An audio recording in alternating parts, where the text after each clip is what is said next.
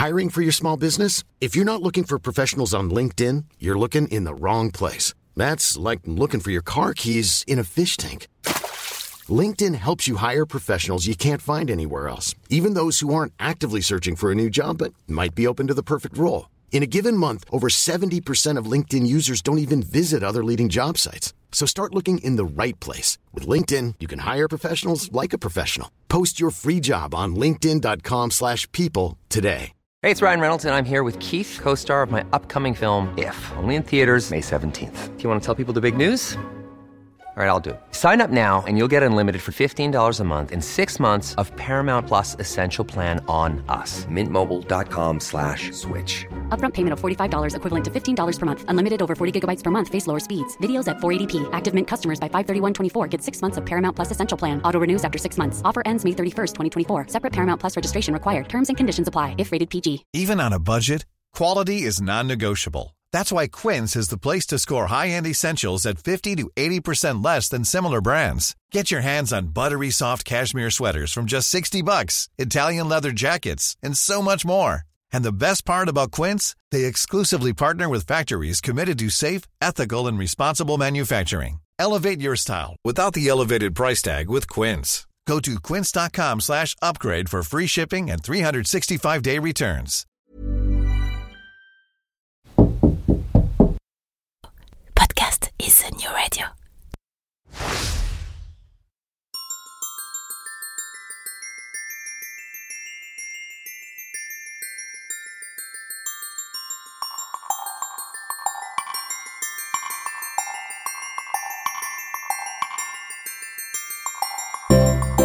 Bon matin et bienvenue dans la saison 3 de Fais-tu. Déjà, déjà la saison 3. Quand je pense que lorsque j'ai commencé, on me disait que ce concept manquait peut-être un petit peu de profondeur et que je risquais de vite me retrouver à court de sujets, et bah pour le coup, j'en connais qui se sont mis une sacrée bûche dans l'œil. C'est que mine de rien, la culture québécoise est infiniment plus riche que ce que la seule démographie de la province peut laisser penser. La société québécoise, parce que multidimensionnelle, est aussi incroyablement plus complexe que tout ce qu'on peut imaginer. Alors vous savez quoi les amis? De vous à moi, vous pouvez encore vous attendre à quelques saisons en plus de Fait du Fret. Mon nom est Jean-Michel Lhomme et avec ce podcast je suis vraiment, mais alors vraiment heureux de vous faire découvrir mon nouveau chez moi, le Québec. Bonne écoute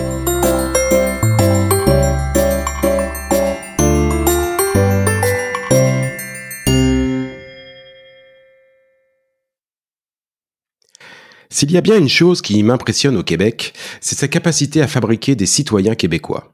Des gens qui, bien que nés ailleurs, se sont identifiés à la culture d'ici, au point d'en devenir, à leur tour, des éléments moteurs, voire même des représentants imminents. C'est le cas de Kim Thuy, qui avait eu la gentillesse de répondre à mon invitation lors de la première saison. Eh bien, c'est aussi le cas de mon invité du jour. Maka Koto est né au Cameroun, il a fait ses études en France et y a entamé une carrière artistique qui le conduira sur de prestigieux plateaux de tournage. Une carrière qu'il déploiera ensuite au Québec, travaillant pour le cinéma, le théâtre, la télévision, écrivant des livres, de la poésie, avant de se lancer en politique québécoise. Une aventure qui trouvera son point d'orgue en devenant ministre de la Culture du Québec. Rien que ça. C'est un parcours extraordinaire au sens propre du terme, que je reçois aujourd'hui. Un parcours comme le Québec sait en construire probablement mieux que n'importe quel autre territoire. Bonjour Makakoto. Bonjour Jean-Michel. Merci de me recevoir. Oh, merci à vous. C'est vraiment, c'est vraiment un honneur de, vous recevoir. Et en préambule de, de, de cet enregistrement, j'ai qualifié votre parcours d'extraordinaire. Mais comment vous, est-ce que vous le qualifieriez?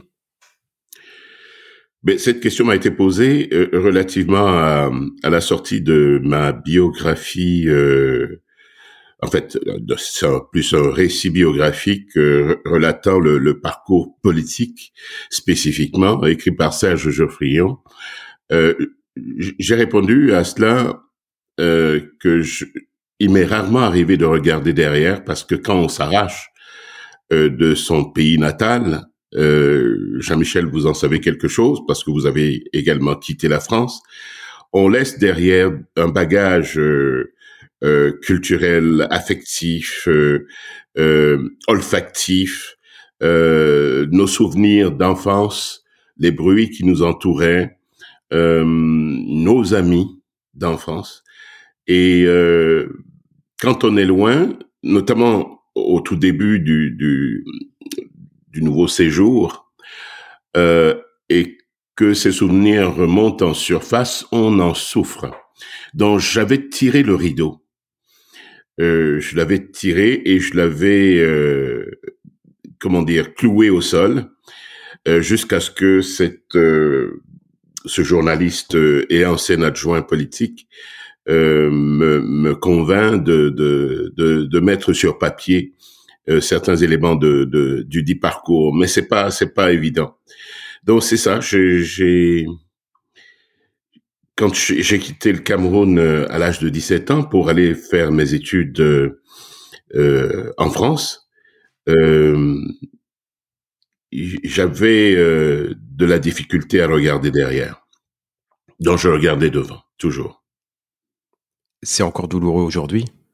C'est toujours douloureux parce que euh, l'épisode dramatique de deux années de Covid nous a euh, basculé euh, euh, dans plusieurs genres d'émotions. J'ai des amis qui, sont décédés de, de la Covid en France, en Afrique, euh, des gens que je reverrai plus jamais.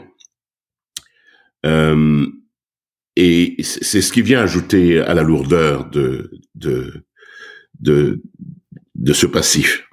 Euh, donc euh, oui, encore aujourd'hui, ça, ça, ça fait mal. Qu'est-ce qui vous a fait accepter cette biographie? Ben, moi, j'ai souffert de, de, du fait de ne pas savoir grand-chose de mes grands-parents, euh, ni de mes parents même. Je, je les connaissais, ils sont tous les deux décédés. Euh, je les connaissais comme parents, mais je connaissais pas leur histoire. Je connaissais pas leur parcours. Et euh, chacun avait probablement eu euh, des succès et des échecs euh, mais à mes yeux, mon père surtout euh, était probablement le plus euh, difficile à, à, amener à la confesse euh, relativement à son, à son, passé, et donc j'ai rien de, de, de ce passé-là. Mon père a étudié en France, tout comme moi, très jeune. Il est revenu de, de France et il a été euh, euh, immobilisé par son propre père au Cameroun, le passeport arraché, c'est tout ce que je sais. Euh, oui. Et je sais qu'il a développé des, des, des, relations très difficiles avec son propre père à cause de ça. La rumeur de, que, que j'ai entendue par le passé euh, était à l'effet que, rumeur venant de ses amis d'enfance également, était à l'effet que mon père euh, s'était euh, euh amouraché d'une caucasienne française et que mhm. c'était pas du tout euh, approuvé par son, son propre père qui avait développé un ressentiment à cause de l'héritage colonial et tout ça. Et euh, mon père a même, je pense, quand on lui a arraché son, son passeport, il, a, il avait même euh, tenté euh, euh, de, de s'enlever la vie. Euh, mais c'est tout ce que je, je sais de, de, de, ce passé-là. Donc, quand euh, Serge Geoffrion, euh, le biographe, m'a invité à plusieurs reprises à, me confier relativement à mon propre passé, euh, j'étais réticent jusqu'à la naissance de mes deux petits enfants, les enfants de ma fille. Et je me suis dit, il est fort probable que, parce que j'en ai plus derrière moi que, que devant moi, des années qui, qui me restent vivre. Donc il est fort, fort, probable que je parte demain euh, euh, comme ça, sur une crise cardiaque ou je ne sais quoi, un accident, et, et, et, et qu'il était important, voilà, et qu'il qu était important euh, de laisser une trace. Et c'est sur cet argument d'ailleurs qu'il a il a pesé, Serge, pour me convaincre euh, de, de, contribuer, de participer à, à, l'exercice de son propre, c'est son regard à lui. Il m'a côtoyé pendant 14 années en politique il connaissait, euh, il me connaissait intimement, il connaissait mes amis, ma famille, euh, et c'est ce qui euh, fait que cette biographie existe aujourd'hui. Donc c'est les enfants, c'est les petits enfants qui ont pesé sur la balance. Qui ont été le moteur. En tout cas, sincèrement, je, tire mon chapeau à Serge qui a réussi à vous convaincre. Il a eu tellement raison. Euh, je, sors un tout petit peu du, sujet, mais il s'est avéré que moi, il y a quelques années, euh, à l'occasion de l'enterrement de grands-parents, de grands-oncles, j'ai eu la surprise, mauvaise surprise, de découvrir des pans de leur vie à l'occasion de leur oraison funèbre. Par exemple, j'ai un grand-oncle qui a participé aux accords d'Évian, qui sont des accords très importants en France, qui ont construit la France. Et Dieu sait que j'ai eu des discussions, euh, même des discussions politiques avec lui. Je n'en ai jamais parlé. Je ne le savais pas, je l'ai découvert le jour de son enterrement. Quel dommage. Quel dommage. J'aurais tellement aimé le savoir avant. C'est tellement important euh, que vous euh, que vous puissiez laisser cette trace à, vos petits enfants. ceci étant dit, une trace, malgré tout, par votre parcours, livre, biographie ou pas biographie, de toute façon, ils auraient quand même une trace que le moins qu'on puisse dire, c'est que votre parcours est, est particulièrement riche. Et euh, cette richesse, elle commence dès votre départ, dès votre départ du Cameroun. Parce que, alors, vous, quand vous partez faire des études, vous partez pour faire Sciences Po, pas rien quand même, Sciences Po à Bordeaux, et en même temps, vous embrayez une, une, carrière, euh, une carrière artistique. Sciences Po, faire l'acteur de l'autre côté. Certains diraient que c'est le même métier. exact. Ça reste quand même assez étonnant, non? Oui, en fait, euh, le marché, parce que mon, mon soutien financier au moment où euh, les, les curés convainquent, convainquent mes, mes parents de, de m'envoyer en France pour suivre mes, mes études, parce que j'ai fait mon, tout mon secondaire dans un pensionnat de jésuites français au Cameroun. Je me destinais, okay. première passion, euh, je me destinais à devenir curé. Euh, mais ce sont mes éducateurs qui m'ont ôté cette idée de la tête, euh, considérant que j'étais, je posais trop de questions, euh, notamment sur Alors, les fondements. ça c'est pas commun. Ouais, notamment sur les fondements de de de, de, de la naissance du Christ, euh, sa famille, etc. J'étais dans le détail. J'avais, euh, sans le savoir, euh, un, un, comment dire, un penchant anthropologique euh, qui euh, m'amenait à, à, ces questionnements-là. Donc, ça dérangeait beaucoup. Et mon mon éducateur principal, celui qui, entre autres, nous encadrait relativement au scoutisme, un curé, euh,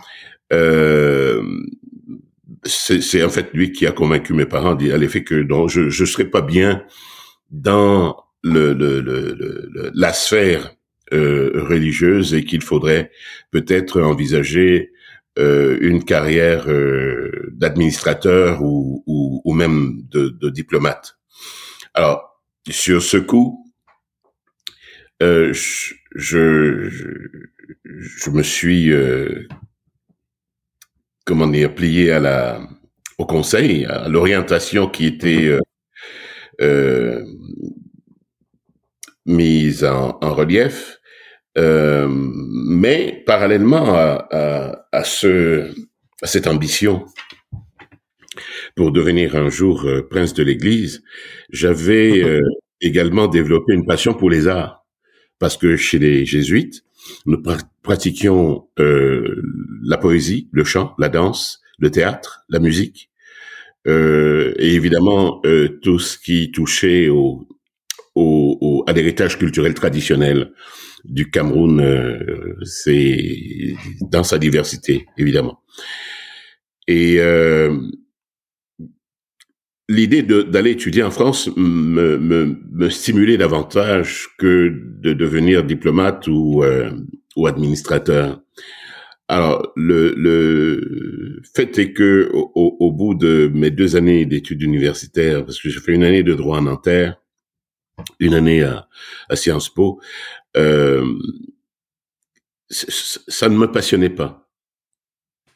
Et euh, donc j'ai rompu le pacte avec mon père à l'effet qu'il fallait que je, j'aille faire des études sérieuses entre guillemets. Ce qui a dû demander du courage.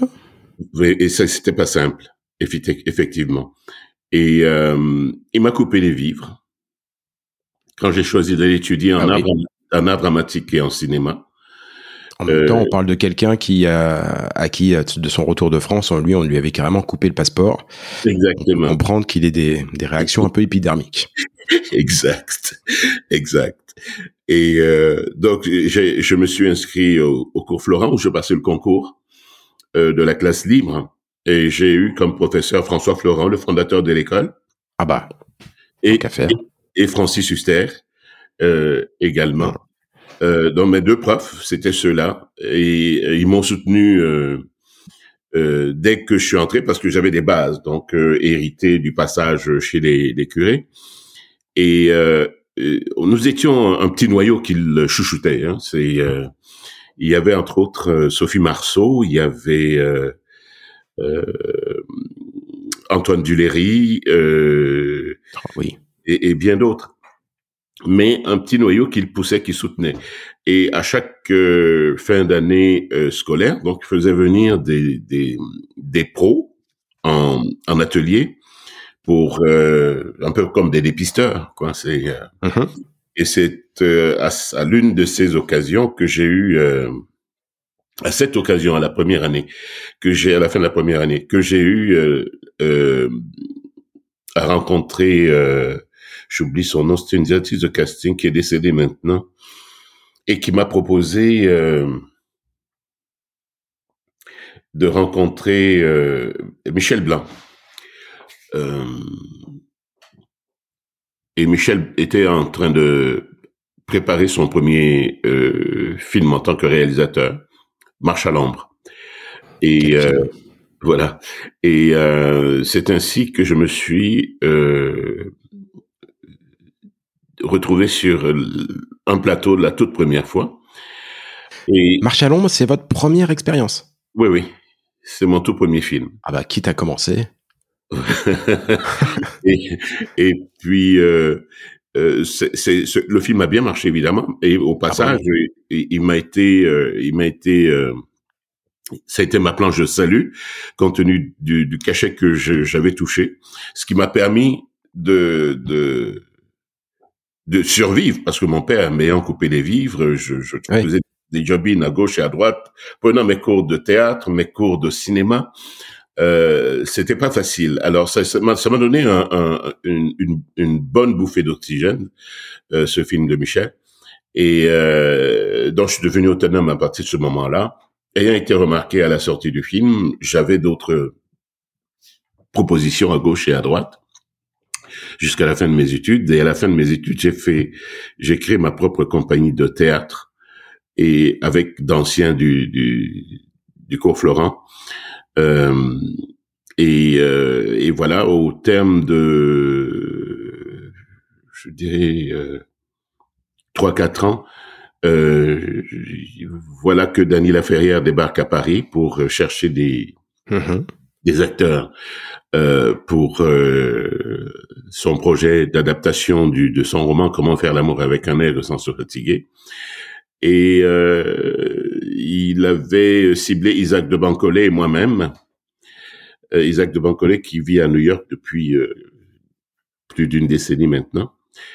Et nous voilà à Montréal et une nouvelle aventure commence. Jusqu'à Isaac de Bancolet qui à l'époque était vraiment un acteur au, au top du top. Hein. Je, je, je, je m'en souviens, j'ai bien vécu cette période-là. Euh, c'était quelqu'un qu'on voyait énormément.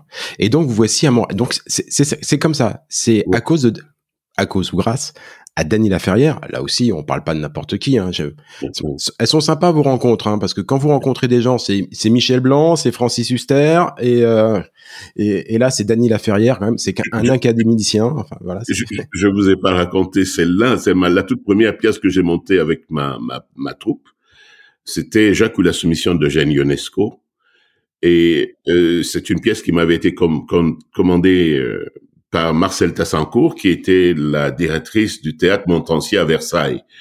Euh, Et à cette occasion, compte tenu du fait que Henri Monnier, le mari de Marcel Tassancourt, était un ami intime de Eugène Ionesco, euh, Henri Monnier a invité, sans nous le dire, Eugène Ionesco à la première de, cette pièce. Et Eugène Ionesco, on, on le sait, c'était quelqu'un de, de, très conservateur relativement à, à la, à la aux mises en scène qu'on faisait de, de, de ces pièces.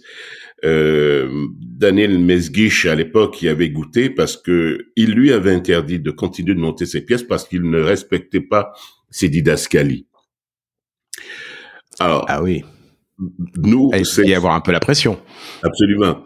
Et, et nous, c'est juste la veille de de de, de la première euh, qu'on apprend que UNESCO sera là. Ah, ils vous l'ont dit? Oui, la veille. Oh, et euh, comment ça s'est passé? On vient me chercher en coulisses. On était en répétition. Monsieur UNESCO veut vous parler. Alors, Ouh, la pression. au téléphone, au téléphone, euh, je dis bonjour Monsieur UNESCO. J'étais un peu fébrile parce que effectivement, à l'instar de Mesguich, j'avais extrapolé ces didascalies. J'avais le souvenir de, de, de, de, ces, de ces coups de, de, de sang euh, à l'esprit. Je me suis dit, on est dans la M. Euh, alors, voici, bonjour Monsieur UNESCO. Dis, euh, il me répond bonjour. Comment vous appelez-vous? Je dis Makakoto. Un silence. Vous êtes japonais? Je dis euh, non, je suis africain. Euh, c'est bien vous qui montez ma pièce. Je dis oui. Avez-vous respecté euh, le nez de Robert? Parce que Robert, dans la pièce, le rôle féminin principal, a trois nez.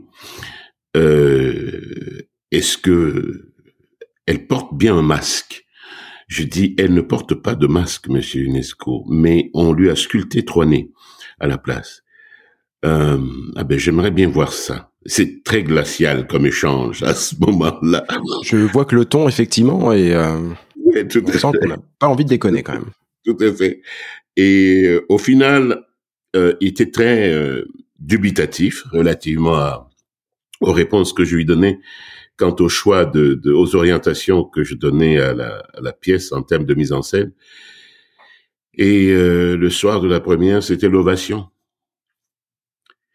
une ovation qui s'est enchaînée par l'auteur, l'auteur, l'auteur. Et Monsieur UNESCO ah s'est levé dans la salle, saluant le théâtre Montancier qui était bondé, 700 places. Et euh, on vient me chercher par la suite pour euh, euh, le rencontrer dans une autre pièce où il y avait des invités de Monsieur Monnier, Henri Monnier, académicien lui aussi, je l'ai dit. Euh, et c'est la femme de Monsieur Ionesco qui vient me prendre par la main, me traînant vers son mari, qui me prend dans ses bras, me, me serrant fort en disant merci, c'est la meilleure des mises en scène que j'ai vues de cette pièce. Et là, on ah, s'est pas le même. Non, c'est ça. Donc c'est mon meilleur souvenir euh, sur les planches. Euh, bah, J'imagine. À vie. Une, telle pièce avec un adoubement par l'auteur. Ouais. Que, que, que, que rêver de mieux. Dany Laferrière vient vous chercher. Mm-hmm. Et vous partez à Montréal. À ce moment-là, vous pensez que c'est juste un aller-retour? Exact. Je pense que c'est juste un aller-retour.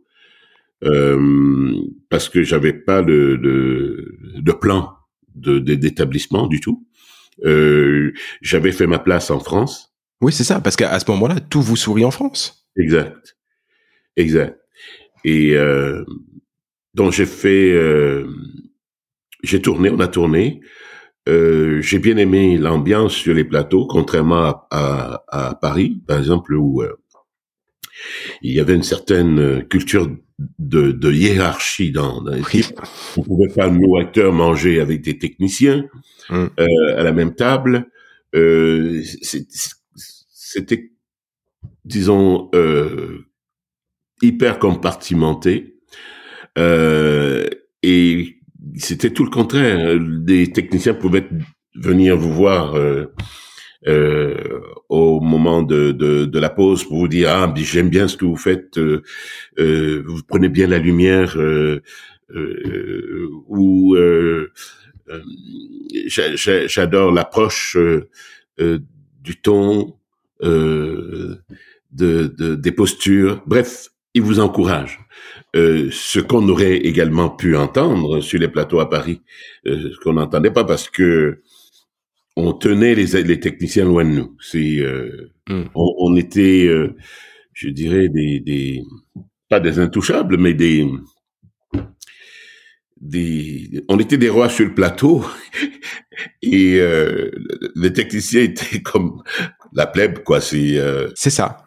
C'est, c'est vrai que la, le, côté hiérarchique est encore très présent, euh, très présent en France, dans le cinéma, mais dans plein de plein de corps de métier. L'expérience que vous racontez, euh, j'ai eu l'occasion il y, a, y a peu de temps de faire une émission avec une une jeune actrice française, mais enfin française et québécoise. Elle a les euh, elle a les deux nationalités, qui a fait sa toute première expérience euh, cinématographique sur une série euh, au Québec, Lara Audemars.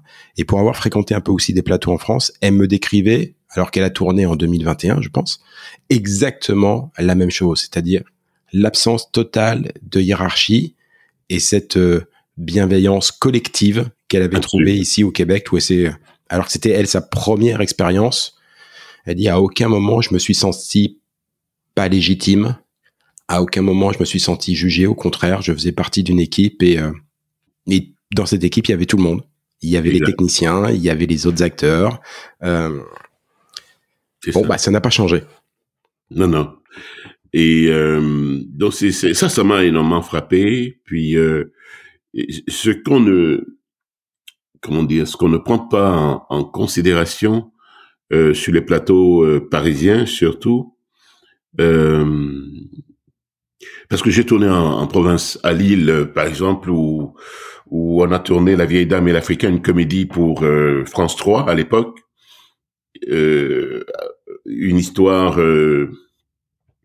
du genre Harold des modes, mais entre un jeune Africain et, et une, une, une dame âgée caucasienne française qui était interprété par Daniel Darieux et moi je jouais l'autre dame, jouais l'africain. Euh, c'était une, ça se rapprochait un peu de ce qu'on vit en tournage à Montréal, par exemple. Mais c'est surtout Paris. C'est surtout à Paris qu'il y a cette euh, mm. hiérarchisation. Euh, et donc, euh, moi, ça m'a frappé ici. Et puis, euh, je me suis dit, OK, je, je, je vais prendre l'invitation de Danny au, sérieux parce que Danny, lui, m'a invité à m'installer, mais pas tout de suite. Alors, j'ai fait, pendant six ans, j'ai fait des allées et venues. Euh, Paris, Montréal. Euh, et puis, à un moment donné, euh, j'ai déposé mes valises quand j'ai réalisé que j'étais, à cause de, de mes multiples voyages, en train de rentrer dans les statistiques des gens qui pouvaient un jour faire un accident d'avion. j'ai posé mes valises. Et puis voilà. Et euh, j'ai néanmoins euh, gardé mes, mes contacts euh, à, à, Paris avec mes anciens camarades euh, qui considéraient que j'avais perdu la boule parce que partir après avoir fait autant de mm. d'efforts de, et, et, avoir fait ma place, ça, et pour prendre à zéro dans un autre pays, ça, ça relevait de la folie. J'ai dit non, euh, le cœur m'invite là-bas et puis on verra. Mais c'est ça, parce que vous dites, OK, bon, je veux bien, il y a les statistiques d'accidents d'avion, c'est, c'est un fait. Ouais. Il devient quand même avoir un petit peu de marge, mais, euh, mais, mais c'est un fait. Mais après, voilà, vous pouviez choisir l'un côté ou l'autre de l'Atlantique, et vous avez choisi le Québec. Oui. C'est vrai que c'est un pari. Moi, j'aimerais savoir, est-ce que vous avez choisi le Québec ou est-ce que vous avez choisi les Québécois? Les Québécois. Ça ne euh, le Québécois. C'est euh, cette euh, impression euh, de, de, de simplicité dans le travail surtout. C'est euh, dans le cadre du travail cette absence de de, de, de barrière entre les équipes, euh, équipe des acteurs actrices, équipe des techniciens, équipe des des de, de des décorateurs, etc. Il y, avait quelque chose qui me plaisait là-dedans. C'est euh, c'est ça qui m'a interpellé. Mais j'étais pas sûr de euh, de m'établir un jour. Euh, mais au fil des années, donc au fil de ces six années, euh, durant lesquelles j'ai fait des allées et venues, j'étais de plus en plus à l'aise avec euh, cet esprit-là. C'est c'est plus ça. Cette empathie, cette euh, simplicité, en fait, cette chaleur humaine aussi. Les amitiés, par contre, sont plus difficiles. C'est ce que j'avais mmh. constaté. Euh, bah, l'amitié, ça, ça prend, ça prend beaucoup plus de temps ici que qu'en France. En France, euh, pas tout le monde ça clique, il y a une amitié euh, tout de suite tout de suite. Et euh, mm. c'est, mais étant relativement un peu sauvage, ça me dérangeait pas. oui, puis vous n'arriviez pas de, de, rien. Ça faisait six ans que vous faisiez des allers-retours euh, fréquents, donc j'imagine qu'il y avait déjà quand même une mm. une base sociale assez euh, assez importante avec, si ce n'est des amis, parce que c'est vrai. Qu'est-ce que c'est compliqué d'avoir des d'avoir des amis ici, de construire une amitié forte, mais des connaissances, enfin de, de, de, quoi alimenter une vie sociale, même si euh, même si c'était différent. C'était en quelle année à peu près? On est euh, en 89 quand je viens pour la première fois pour le tournage. 90, euh, la sortie au mois de mars, c'était l'hiver, pour rejoindre le titre de d'émission de podcast. Il faisait froid, c'était ah mon premier hiver et ça m'a moi, je regarde jamais les films dans lesquels je tourne. Je vais pour la présentation, je fais les saluts euh, de circonstances et puis je sors de la salle discrètement. Et ce soir-là, je me suis dépêché de, de ressortir de la salle pour aller m'enfermer dans ma chambre d'hôtel. C'était extrêmement froid. Euh, c'est, c'était mon premier hiver. Donc 89 euh, tournage, 90 la sortie. Et puis euh, 92, je, je j'ai commencé mes allées et venues. Euh... Ensuite, vous vous installez, vous vous installez. Petit à petit, vous devenez québécois. Mm-hmm. euh, on sent bien qu'il y a une, une, une, alchimie, une appétence, quelque, quelque chose. Euh, et là, vous développez votre carrière vous redéveloppez votre carrière avec euh, avec du théâtre encore, euh, vous écrivez, vous faites de la poésie. Euh, et alors plus étonnamment, vous vous lancez en politique. Oui. alors oui, on a dit, hein, vous avez fait Sciences Po, Sciences Po à Bordeaux, mais enfin bon, tout ce que vous aviez fait entre temps semblait quand même plutôt vous vous en éloigner.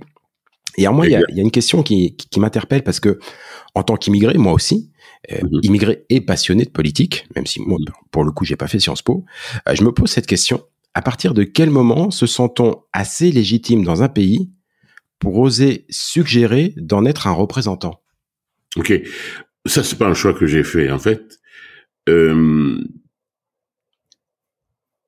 on a en France euh, et, et, et c'est bien ainsi euh, dans le milieu artistique, euh, beaucoup d'artistes euh, engagés, donc qui peuvent intervenir dans le débat public euh, sans aucun complexe, euh, sans peur non plus, sans peur de représailles. quand il s'agit de l'environnement, de, de, de, quand il s'agit de d'immigration, de, en tout cas, à l'époque, c'était c'était beaucoup le cas. Je pense qu'aujourd'hui, c'est plus compliqué quand on est un artiste en France de de de, de, ah, s'investir pour plein de raisons. Oui, j'imagine, j'imagine. Et moi, j'étais très impliqué relativement à la présence de la diversité dans le paysage audiovisuel en France. Et à l'époque, euh, on est euh, Oui, à l'époque, euh, on est en 88, 89, quand Dany Laferrière vient à Paris, on, on, on, on, on travaillait fort pour euh, justement attirer l'attention des, des décideurs publics. Euh. on a été aidé à cet effet par Jack Lang, qui était ministre de la Culture à mhm. l'époque, par Hervé Bourges aussi. Euh, T'es président de TF1, je crois, à l'époque. Oui, à l'époque, oui. Et puis, euh, on a, on a euh, eu une approche pas militante au, sens agressif, euh, ce qu'on peut voir euh, euh, ci et là. On n'a pas pointé du doigt, on n'a pas fait de, de procès d'intention relativement au système. Non, on a juste euh, défendu sur une base euh, bien argumentée sur le plan sociologique, anthropologique, psychologique, l'importance d'avoir euh, dans le paysage audiovisuel la diversité française et Jack Lang était réceptif, Hervé Bourges était réceptif, et les deux ont fait un travail en coulisses que personne n'a jamais vu et ils ont fait avancer les choses. Euh, et c'était euh, ma première, euh, disons, expérience euh, à titre de, de pas de, de, lobbyiste, mais de, de, de militant euh, pour la diversité. Euh, politique au sens premier du terme. C'est ça. Et donc ça, c'est resté. En venant ici, euh, au Québec, il y avait, euh, j'étais, quand je suis arrivé, j'ai été accueilli par des, des, sympathisants du Parti libéral du Québec, dont j'ai été membre du Parti libéral du Québec pendant cinq ans, euh, considérant, et c'est ce qui m'avait été vendu à l'époque, et malheureusement, j'avais pas fait ma propre analyse pour euh, lire la subtilité de, de, des choses euh, on présentait le mouvement souverainiste et le Parti québécois comme des, des entités euh, proches du, Front national de Le Pen à l'époque. Je comprends. Euh, et l'image était là pour appuyer cette perception. Donc, euh, on voyait plus de diversité au Parti libéral que au Parti québécois. Donc, je, je paf.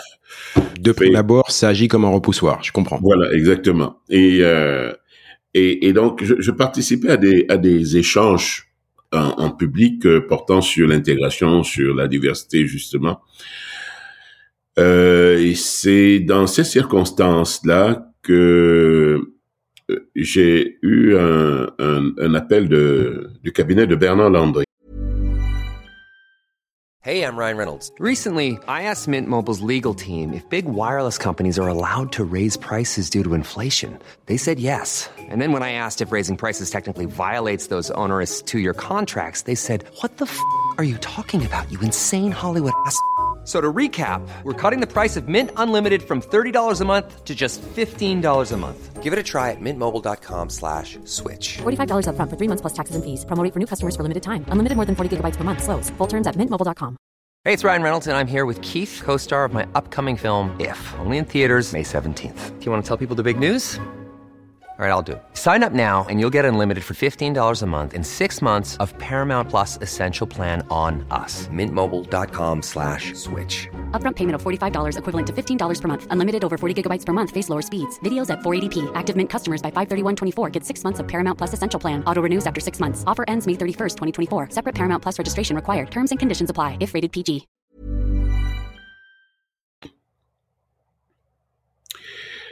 Feu Bernard Landry. Euh, qui a voulu me parler et euh, qui m'a invité à, à m'impliquer plus activement en politique au Québec.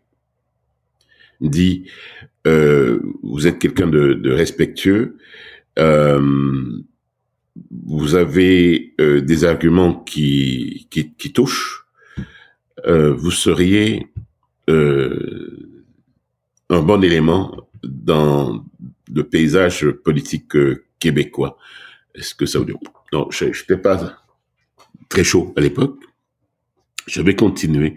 Puis un jour, euh, c'est un groupe euh, appartenant à l'association du Parti québécois de, de, de Vio qui m'a approché et qui m'a parlé de la réalité, parce que Vio est une, une circonscription de, de, de, de, référence en termes de diversité, mais qui m'a parlé de la difficulté de beaucoup de, de, de citoyennes et citoyens issus de la diversité qui ont du mal à, à exister euh, professionnellement, socialement, culturellement. Et bon, ça, c'est venu me chercher. J'imagine. Voilà. Euh, le fait est que je, je c'était une circonscription euh, du Parti libéral, euh, ce qu'on appelle traditionnellement un château fort. Donc, c'est juste par principe de mettre la lumière sur ces réalités-là que j'ai accepté de, de, de, jouer au, au casse-cou. Quoi. C'est, euh, je, je, savais que j'allais pas gagner, mais le simple fait qu'un artiste aille se présenter là, euh, un artiste qui plus est issu de la diversité, aille se présenter là, ça faisait du bruit, ça attirait les médias. C'est ce qui s'est passé. Et le paix à son âme, William Bill Cusano, qui était député libéral à l'époque, n'avait pas fait campagne euh, dans cette circonscription euh, pendant plus d'une vingtaine d'années. Mais cette fois-là, c'était acquis tellement c'était facile. Exact. Mais cette fois-là, il était obligé de sortir et de faire campagne. Euh, il y a eu des débats publics et tout. C'était l'occasion pour les citoyens qu'ils n'a jamais, euh, qu'ils n'avaient jamais euh, rencontrés, de venir euh, lui dire leur cas de vérité. C'était pas simple pour lui. Et je j'ai appris. On apprend beaucoup. Hein. dans cette colère refoulée exprimée à cette occasion, c'est-à-dire dans le cadre de cette campagne, euh, j'ai vu combien les, j'ai pris la mesure de ce que les citoyennes euh, euh pouvaient euh, s'attendre de leurs élus. C'est pas une, comment dire, c'est pas, c'est pas une finalité de devenir député ou non. Quand on vous choisit, c'est parce qu'on attend beaucoup de choses de vous c'est parce qu'on attend de vous que vous preniez euh, soin des, gens, que vous les accompagniez, euh, que vous soyez là quand ils ont besoin de vous à chaque fois. En fait, c'est un travail d'assistant social ou d'assistante sociale. Ça, j'ai compris ça. J'ai compris la, dans la, la fureur. Il y a eu deux trois débats et à chaque débat, les gens venaient huer euh, Bill Cusano euh, parce que justement il n'était pas satisfait Mais bon, n'empêche que ces mêmes gens qui venaient le huer, ils, se déplaçaient pas pour les voter, considérant que c'était peine perdue. C'est euh, voilà. Et euh, donc j'avais perdu, enfin j'avais perdu façon de parler. Je me réfère toujours à Mandela. Je ne perds jamais. Soit je gagne, soit j'apprends. Et bonne référence. Voilà. Et euh, donc j'ai j'ai pris mon premier cours euh, euh, pratique en politique militante à ce moment-là. Et quelques mois plus tard, le même Bernard Landry m'invite à rencontrer Gilles Duceppe pour que je travaille aux côtés de ce dernier au bloc québécois. Et c'est ce qui m'amène à l'élection dans Saint-Lambert, sur la rive sud de Montréal. Et puis quatre années plus tard, ben je, je pensais avoir fait le tour à Ottawa parce que je, je, suis un, un passionné, certes, mais pas un hyper partisan. Euh, mm-hmm. on, est dans l'opposition à chercher les points faibles de l'adversaire à chaque fois, se lever le matin juste avec l'intention de, de le, déstabiliser, de le faire mal paraître, euh, ça me fatiguait. Et euh, il est arrivé que Diane Lemieux dans Bourget à l'époque euh, s'en allait et que les membres de la circonscription de Bourget me demandent de, de venir la remplacer. Et c'est ainsi que je me suis retrouvé au Bloc québécois et euh, quatre années plus tard, euh, euh, au Parti québécois, pardon, et quatre années plus tard, Pauline me nommait ministre de la Culture, gardien de l'identité québécoise. Eh ben justement, on va y venir. Juste avant, je fais une petite aparté pour expliquer aux auditeurs qui sont pas forcément familiers avec la politique québécoise. le bloc québécois et le Parti québécois, grosso modo, deux partis assez proches qui prônent l'un et l'autre l'indépendance du Québec. Le bloc québécois est le représentant de cette idéologie, mais au niveau fédéral donc siège à Ottawa. Euh, je vous invite à écouter l'émission que j'avais fait avec Alain Terrien à ce sujet, qui est euh, l'un des, des, porte-parole du Bloc québécois et qui est euh, élu de la Prairie là-bas. Un parti assez assez particulier puisqu'il ne présente des candidats qu'au Québec. Et pourtant, mmh. c'est la troisième force politique en présence à Ottawa qui représente tout le Canada. À côté de ça, il y a le Parti québécois, le Parti québécois qui là ne qui se présente aux élections provinciales du Québec, un parti qui euh, a été plusieurs fois au pouvoir. À chaque fois qu'il a été au pouvoir, d'ailleurs, il a fait un, un, référendum pour essayer de promulguer l'indépendance du Québec. Euh, c'est pas passé la deuxième fois, ça n'est pas passé de très très très très très très très très peu. Euh, je crois qu'on doit être sur du 50,4 contre 49,6, quelque chose comme ça. Enfin, c'est vraiment euh, passé très très peu, mais voilà, deux partis Bloc québécois, Parti québécois, parti qui principalement prône l'indépendance euh, du Québec et la sortie et la sortie du Canada. Euh, ministre de la Culture. Alors là, on y vient. Avant même que vous me donniez le le saint graal de ce qu'est cette culture québécoise, est-ce que au moment de cette nomination,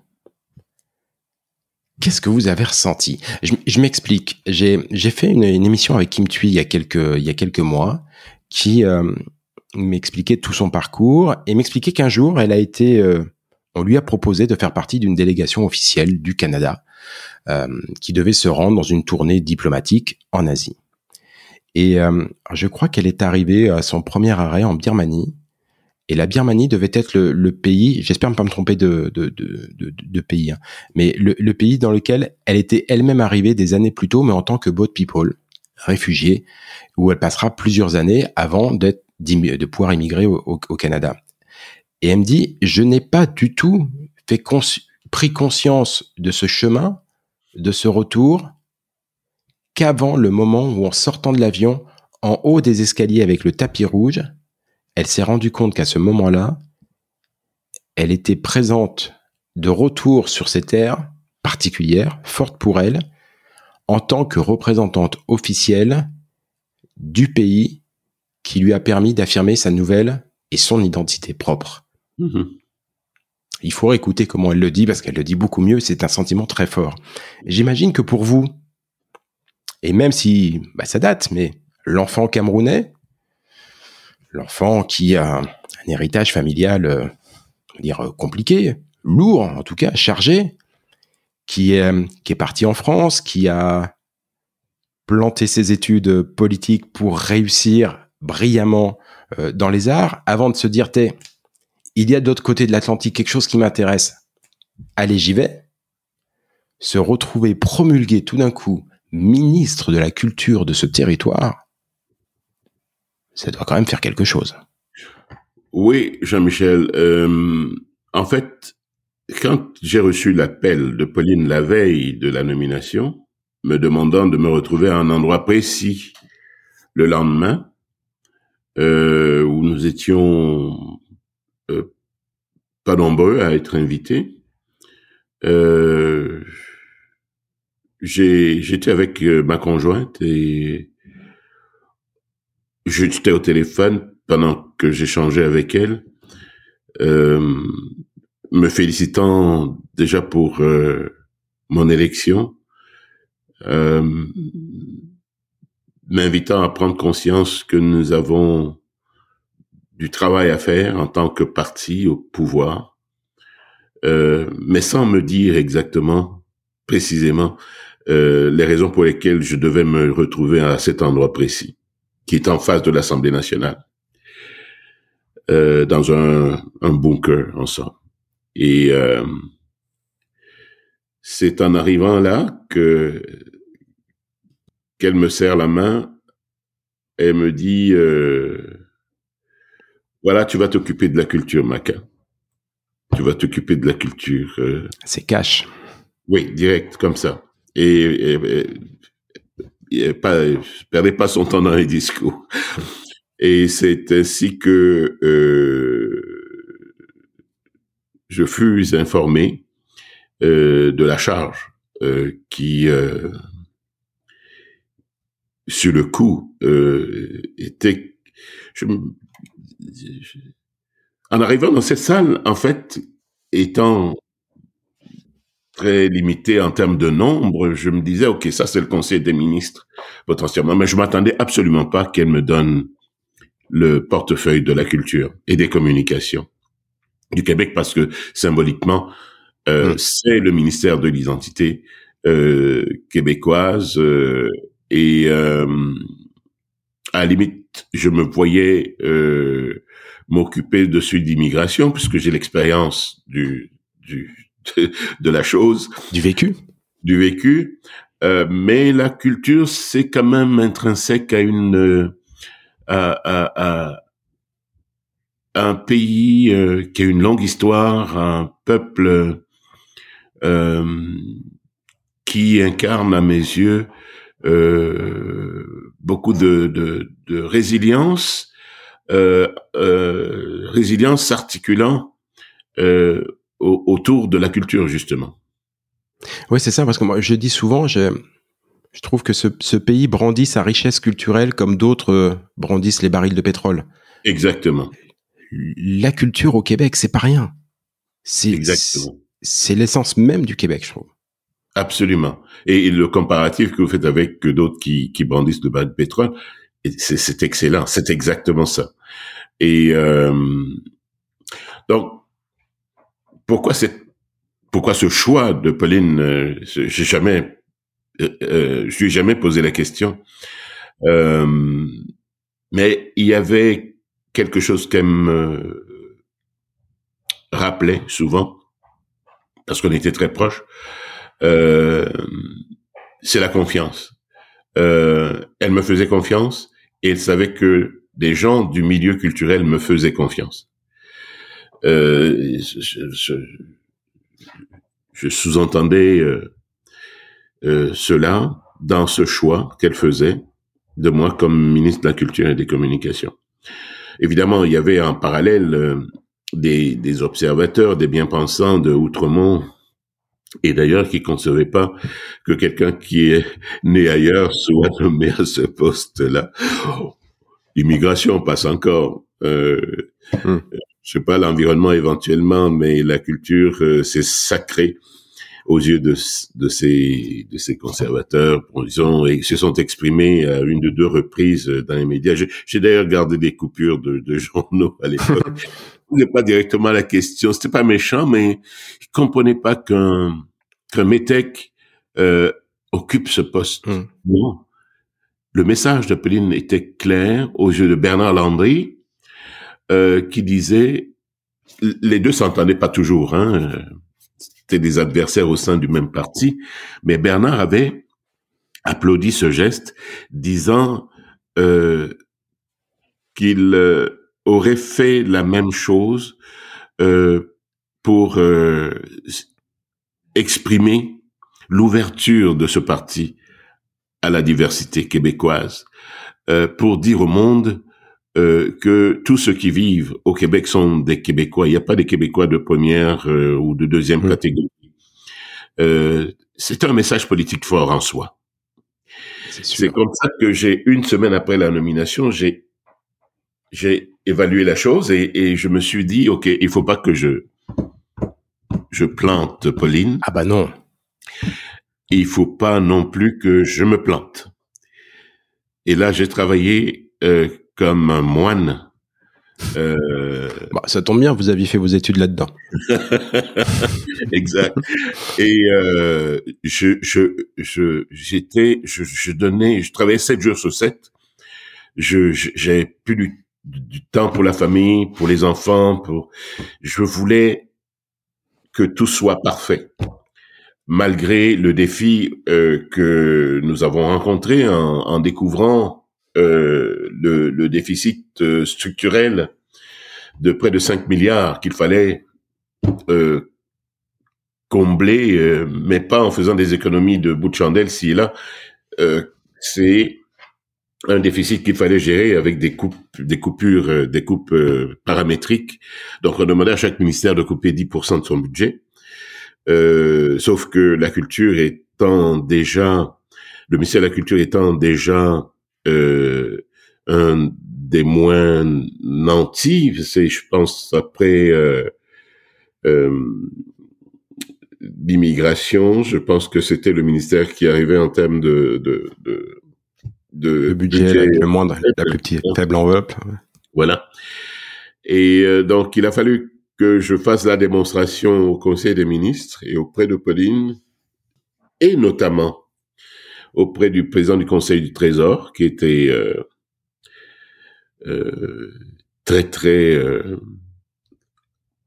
fermé à l'idée de faire quelques concessions que ce soit, à quelques ministres que ce soit, euh, que je fasse la démonstration qu'en coupant on ferait tomber euh, le, le, le, ce qui restait de squelette euh, au, ministère de la Culture et les impacts que ça aurait pu avoir euh, dans le milieu. Concrètement, euh, j'ai rappelé ce qui s'était passé avec euh, Stephen Harper quand ce dernier avait coupé au niveau de de la culture à Ottawa. Ça avait créé un, un mouvement qui s'est traduit par des manifs dans la rue, dans les rues. Et nous avions également la prétention d'être le parti de l'identité, donc euh, c'était paradoxal pour moi d'aller euh, plaider la, la, la, la cause de, de, de la, des coupures et comment baisser le budget de, de ce qui fait euh, c'est ça. la substantifique moelle de l'identité québécoise. Quand voilà. en plus, on est le parti québécois. Exact. Voilà. Donc euh, j'ai eu des alliés, Pauline en premier, parce que elle avait beau être première ministre, mais elle avait donné carte blanche au président du Conseil du Trésor, euh, qui devait pas l'écouter elle-même, même si c'est elle qui venait plaider pour euh, préserver tel ou tel budget. Euh, donc le président du Conseil de Trésor était très sensible relativement à ce, à ce, à cette démarche-là, mais euh, la démarche était euh, très argumentée. Euh, Rachel Laperrière, qui a été, qui s'est occupée à la ville de Montréal de culture par le passé, était ma sous-ministre, et donc c'est une chance que j'ai eue parce qu'elle était, on était sur la même longueur d'onde. Euh, les sous-ministres sont les patrons des fonctionnaires. Le, le, le, politique, le ministre ou la ministre ne peut pas passer par-dessus la sous-ministre ou le sous-ministre pour dicter ouais, des, des... D'où l'importance d'être vraiment euh, Exact.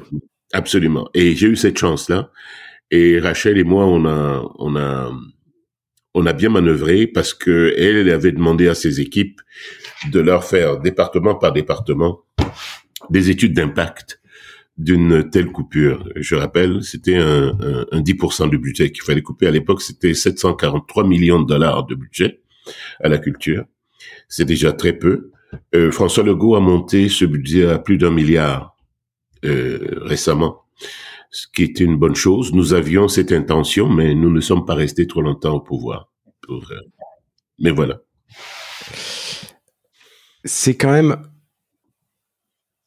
c'est quand même quelque chose d'assez euh, d'assez incroyable. Je, je, je, je, trouve en plus, en vous entendant raconter l'histoire, je me dis que Pauline Marois, hein, c'est ça? Oui. Euh, quand même, elle, elle, devait avoir le goût de la provocation parce que c'est une femme, première ministre, déjà pour une de la population, malgré tout, c'est une petite ouais. pilule à avaler. Et en plus, elle leur colle un ministre de, de, de, la culture qui est né au Cameroun, qui est issu de l'immigration, qui est noir. Euh, ouais, elle aimait bien provoquer, elle aimait bien jouer, je pense. Euh, mais en même temps, ça, il, il, faut faire ouais. bouger les lignes. Euh, on en arrive à, à, la question. Moi, ça fait trois ans, presque trois ans maintenant, trois saisons en tout cas, qu'avec qu Fais-tu Fred, j'essaye de, de mettre le doigt un petit peu sur, euh, sur ce qui fait la singularité de la culture et de la société québécoise. Mmh. Vous avez été culture, ministre de la culture du, Mhm. du Québec. C'est quoi la culture québécoise? Mais la culture québécoise, elle est euh, multidimensionnelle. Euh, il y a des traditions, il y a des us et coutumes, il y a des, il y a euh, cette euh, résilience dont je parlais, qui s'articule autour de, de, de la langue, la langue française, et le comment dire le désir de survivre depuis plus de deux siècles. Parce qu'il faut se rappeler que les Canadiens français ont perdu la bataille face aux Anglais et que ces derniers, euh, notamment par le propos de Lord de, Durham, euh, qui était un Lord britannique, à l'effet que qu'il allait éradiquer le fait français en six mois au Canada. C'est comme un écho qui a encore une résonance dans l'esprit des gens aujourd'hui. Euh, cette culture, ses fondements sont là. Ces fondements s'articulent autour de cette rési résistance, cette résilience, et qui se traduit donc dans sa poésie, qui se traduit dans sa musique, dans son théâtre. Euh, ce désir d'être soi, euh, c'est également traduit à travers, euh, je dirais, la, la révolution culturelle au fil du temps, avec le délestage du fait. Euh, il s'est également cette résistance, cette résilience, euh, se sont euh, également euh, traduites dans l'appropriation de de la langue à travers des Michel Tremblay euh, de, de, ce monde. Michel Tremblay étant euh, à mes yeux, celui qui a légitimé euh, le joual, euh, mm -hmm. parce que pendant des générations, le, le, la langue française était le, le, champ d'expression de, de, d'une élite qui n'avait pas toujours euh, euh, qui n'était pas toujours euh, à l'aise avec le joual. Michel Tremblay, via le théâtre, a légitimé et a insufflé beaucoup de fierté aux Québécois relativement à l'expression de cette de cette langue-là. Quand je dis multidimensionnel, c'est un peu ça. Euh, je pourrais m'étendre sur euh, la, créativité euh, prolixe, euh, le talent,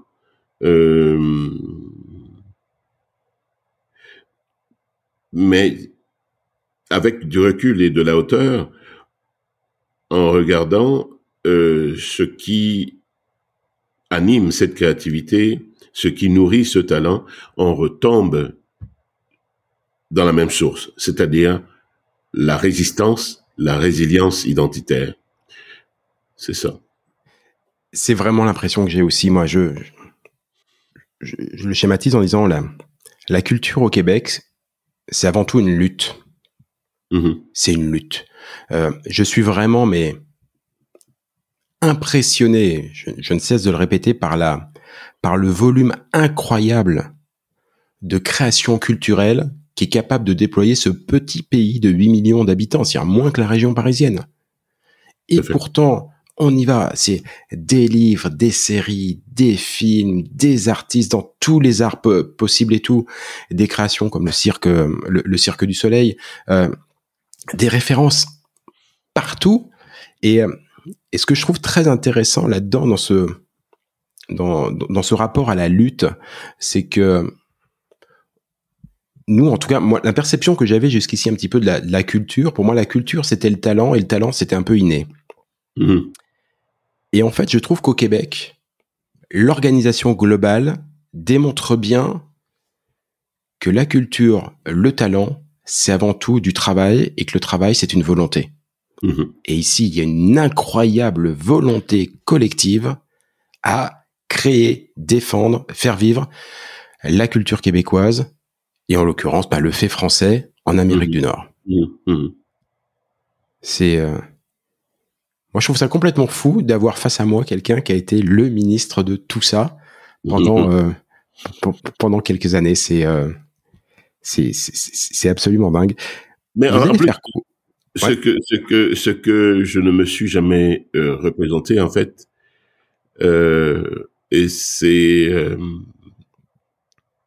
Rachel Laperrière qui le disait, elle n'a elle n'a jamais ressenti euh, chez moi euh, quelqu'un qui euh, s'accommodait de, de, de ce statut, de ce titre-là. Elle a dit, Maca était en mission. C'est effectivement ça. En fait, Mm. euh, ministre, oui, tu, tu, tu, tu l'étais, tu, tu, tu, tu avais les, les commodités qui, qui allaient avec et tout, mais je me suis jamais arrêté à ça. J'étais vraiment un défenseur et un, un, promo- un, un promoteur de cette euh, de cette richesse là. Pour moi, c'est une richesse. Euh, et ce qui me motivait là-dedans, ça n'est plus les les les, les effluves euh, de, de des discours des des des des de ce monde, c'est davantage la menace de l'offre culturelle euh, états-unienne qui est euh, immense euh, à travers le cinéma, la télévision, les GAFAM. Aujourd'hui, on peut également parler de, des dangers de, de, de domination à travers l'intelligence artificielle parce que tout ce qui est conçu C'est les avec les codes états-uniens, pas avec les codes de de la diversité à travers le monde. Non, c'est c'est il y a une façon de lire, une façon de voir, une façon d'analyser euh, le monde qui est propre aux Américains et le billet, il sera là. Euh, c'est l'autre menace qui arrive. C'est euh, c'est c'est surtout ça. Et quand on regarde au Canada anglais, c'est comme je quand Harper, Stephen Harper a voulu couper, euh, fermer Radio Canada, parce qu'il Radio Canada, il y a le volet anglais, le volet euh, français. Ouais, le volet français, il, il représente euh, le quart du budget. Le volet anglais, euh, il voulait le fermer parce que les Canadiens anglais regardaient pas cette télé. Ils regardaient l'offre culturelle états-unienne. Ils sont très très imbibés de, Ouais. Bah oui. culture états-unienne. Euh, ce qui euh, nous préserve. Je le dis sans aucune espèce de rejet de, l'offre culturelle américaine en, tant que telle, mais c'est davantage cette hégémonie euh, que je, je, critique parce que ils, ils ont une posture davantage euh, portée sur la conquête. Et, et d'ailleurs, par rapport au cinéma, juste cet exemple-là, euh, on parle de marché domestique aux États-Unis, de marché domestique pour le- les Américains, ça comprend le Canada. Oui, c'est l'Amérique du Nord. Voilà. Et euh, Mm. il n'est pas question pour eux de de de, de laisser euh, quelque espace euh, de de- d'expression cinématographique euh, propre euh, dans l'ensemble du du, du du Canada. Et ça va à l'encontre même de la de l'avenir de la diversité des expressions culturelles. D'ailleurs, ils n'ont pas signé la convention de l'UNESCO sur la diversité des expressions culturelles à cause de ça. Parce que leur euh, objectif euh, avéré, parce qu'ils ont fait pression sur Paul Martin à l'époque, euh, leur objectif était euh, à l'effet de, de, de, faire entrer le volet culturel à l'OMC. Donc euh, l'OMC. Ah oui, carrément. Voilà, carrément. Et, euh, et ça n'a un pas fonctionné. comme un autre. Voilà. Et, et le Québec et le Canada ont joué un rôle très important pour que cette euh, convention-là existe aujourd'hui. À vous entendre parler depuis ta, depuis le début en fait de ce, de, de- de cet enregistrement, euh, je me dis que vous êtes quand même très québécois. C'est-à-dire que à aucun moment je n'ai l'impression de parler à un ministre ou à un ancien ministre. Mhm. Le côté hiérarchique a l'air euh, prestigieux, honorifique, a l'air de vous passer, excusez-moi l'expression, totalement au ras de la casquette. Euh, pas du tout. Euh, vous êtes en mission, vous étiez en mission, Mhm. et j'ai l'impression que vous êtes encore en mission. Euh, c'est quoi votre prochaine mission, justement, votre prochain défi? Vous, vous avez failli rentrer dans les ordres. Mhm. Euh, vous, vous avez quitté votre terre natale pour aller étudier en France. Vous vous êtes réinventé, euh, réinventé au Québec. Vous vous êtes trouvé une mission au Québec. Certes, aujourd'hui, vous n'êtes plus ministre. Vous venez de sortir votre autobiographie, enfin votre biographie par l'intermédiaire de votre ancien collaborateur. C'est quoi votre prochaine mission? Ben, je suis dedans. Euh, la famille, euh, nous sommes 300 millions de parlants français sur le l'habit bleu. Euh, et, Quelle et belle cette Et famille, elle est, elle est comme en phase de dislocation pour moult raisons géopolitiques, euh, euh, notamment. Euh, on voit ce qui se passe en Afrique avec les intrusions de,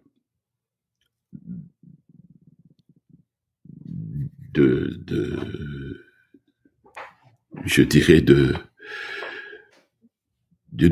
gouvernances, euh, des coups d'État, euh, ce qui crée des tensions. Il y a des influences extérieures, de nouveaux joueurs qui s'inscrivent sur le tableau. Mhm.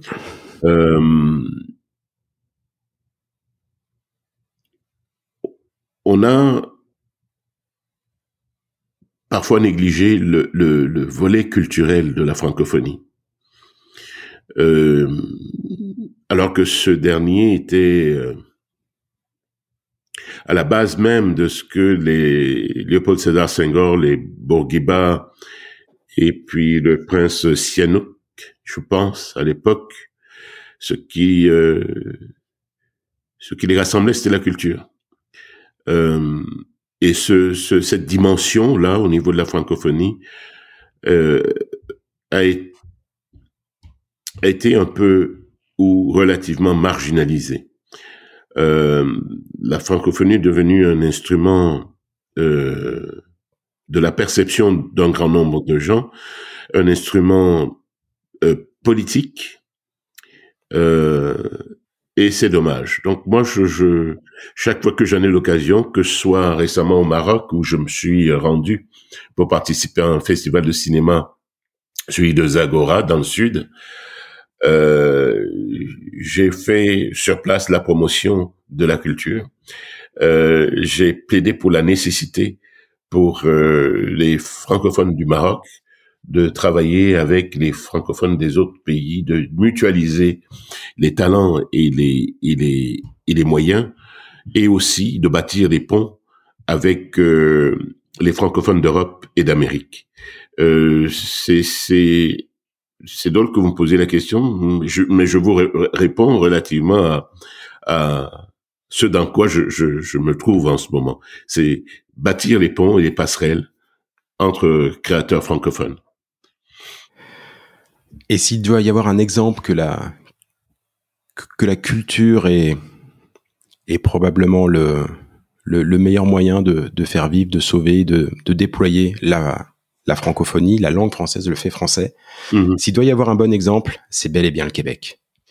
8 millions d'habitants, cernés par 360 millions d'anglophones, qui ont une légère volonté hégémonique, hein, c'est le moins qu'on puisse dire, qu'on le prenne euh, au niveau de l'Amérique du Nord en entier ou simplement même au niveau du, du Canada, où on peut pas dire que le, que, que le français est la partie, enfin, la partie facile.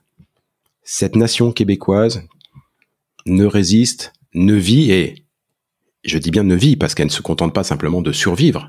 Elle vit, elle est, j'allais dire d'une certaine manière, elle explose, elle est, elle est, elle est active. Tout ça principalement d'abord et avant tout grâce à la culture et même sur le plan économique, mmh. les segments les plus porteurs au Québec, à peu de choses près, se trouvent autour du culturel.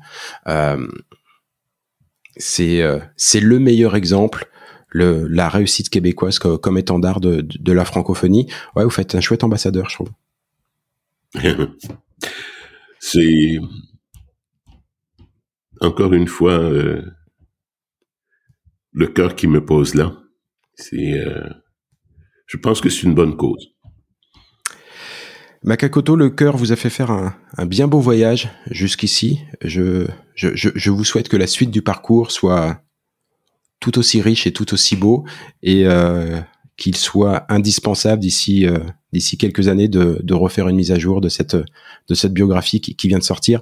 D'ailleurs, cette biographie fait, euh, je, je, je, crois, je, voulais le citer quand même parce que vous dites et c'est le titre qui est repris, euh, qui est repris à cette biographie, qui synthétise tellement bien votre parcours. Mes racines sont au Cameroun. J'ai donné mes premières fleurs en France et porté mes fruits au Québec. C'est exact. Quel beau parcours. Makakoto, je vous remercie énormément d'avoir répondu à mes questions. C'était, euh, c'était un bonheur et un honneur de vous recevoir. Merci Jean-Michel. Merci pour euh, cet accueil chaleureux. À bientôt. Au revoir. À bientôt.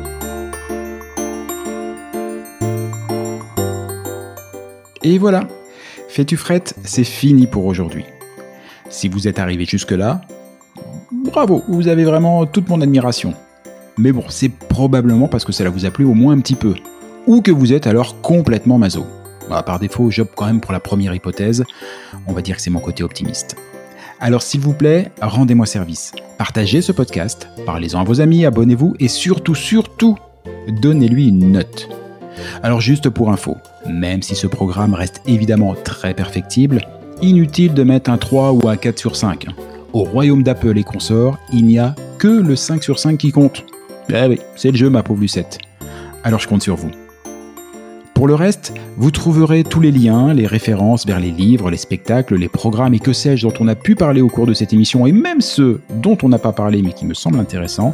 Tout ça, vous le trouverez dans le descriptif, dans les commentaires de ce podcast ou bien alors sur notre site internet fetufrette.com. Sur ce même site, vous avez d'ores et déjà la possibilité de vous inscrire à l'indispensable newsletter hebdomadaire que nous vous préparons et qui sera lancé très prochainement.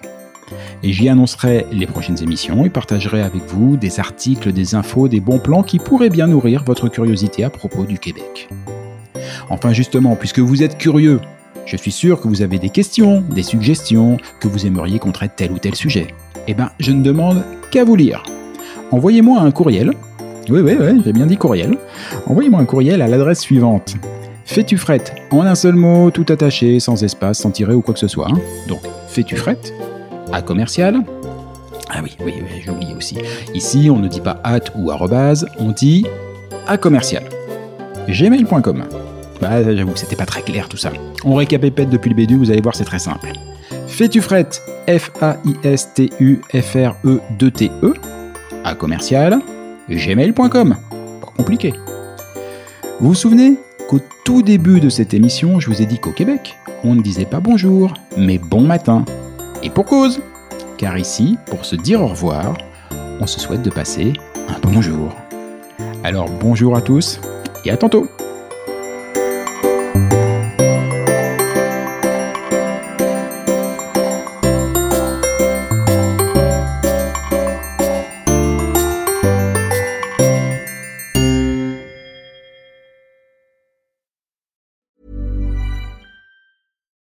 deserves the best, and there's no better place to shop for Mother's Day than Whole Foods Market. They're your destination for unbeatable savings, from premium gifts to show-stopping flowers and irresistible desserts. Start by saving 33% with Prime on all body care and candles. Then get a 15-stem bunch of tulips for just $9.99 each with Prime. Round out Mom's menu with festive rosé, irresistible berry chantilly cake, and more special treats. Come celebrate Mother's Day at Whole Foods Market. Imagine the softest sheets you've ever felt. Now imagine them getting even softer over time. That's what you'll feel with Bowl and Branch's organic cotton sheets. In a recent customer survey, 96% replied that Bowl and Branch sheets get softer with every wash. Start getting your best night's sleep in these sheets that get softer and softer for years to come. Try their sheets with a 30-night guarantee. Plus, get 15% off your first order at bowlandbranch.com. Code BUTTERY. Exclusions apply. See site for details. Planning for your next trip? Elevate your travel style with Quince. Quince has all the jet-setting essentials you'll want for your next getaway, like European linen, premium luggage options, buttery soft Italian leather bags, and so much more. And is all priced at 50 to 80% less than similar brands. Plus, Quince only works with factories that use safe and ethical manufacturing practices. Pack your bags with high-quality essentials you'll be wearing for vacations to come with Quince. Go to quince.com/pack for free shipping and 365-day returns.